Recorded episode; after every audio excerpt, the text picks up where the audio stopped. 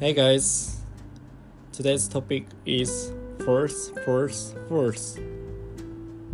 So there are so many things that we, I mean, teachers force students to do. One of the things is that uh, every student has to attend a course in the meeting in the morning. I mean, outside the class. So the students come to school around 7:30, and then they take the course from 7:40 to 8:25. And in addition, they have a usual class that they have been take they have taken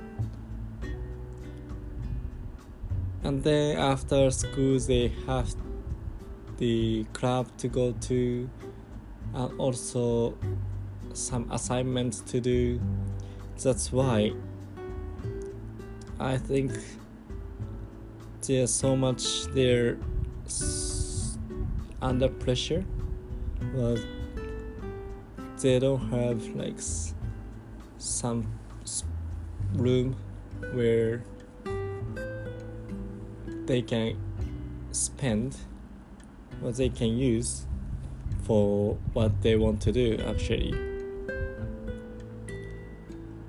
So i don't think it's an effective way or a good idea to let them take a course i mean every student. I strongly believe that the students who are motivated to study or are willing to study English can join, but not like it shouldn't be like mandatory or compulsory. Because when after they take the course in the morning,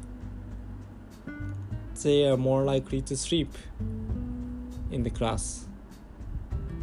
That's meaningless, right? So there, I'm kind of struggling with these problems, the kind of problem which I don't think effective. But anyway, I gotta do my best with this situation so that students can improve their English skills at least. So, today's episode was first, first, first. Thank you so much for listening and have a good night.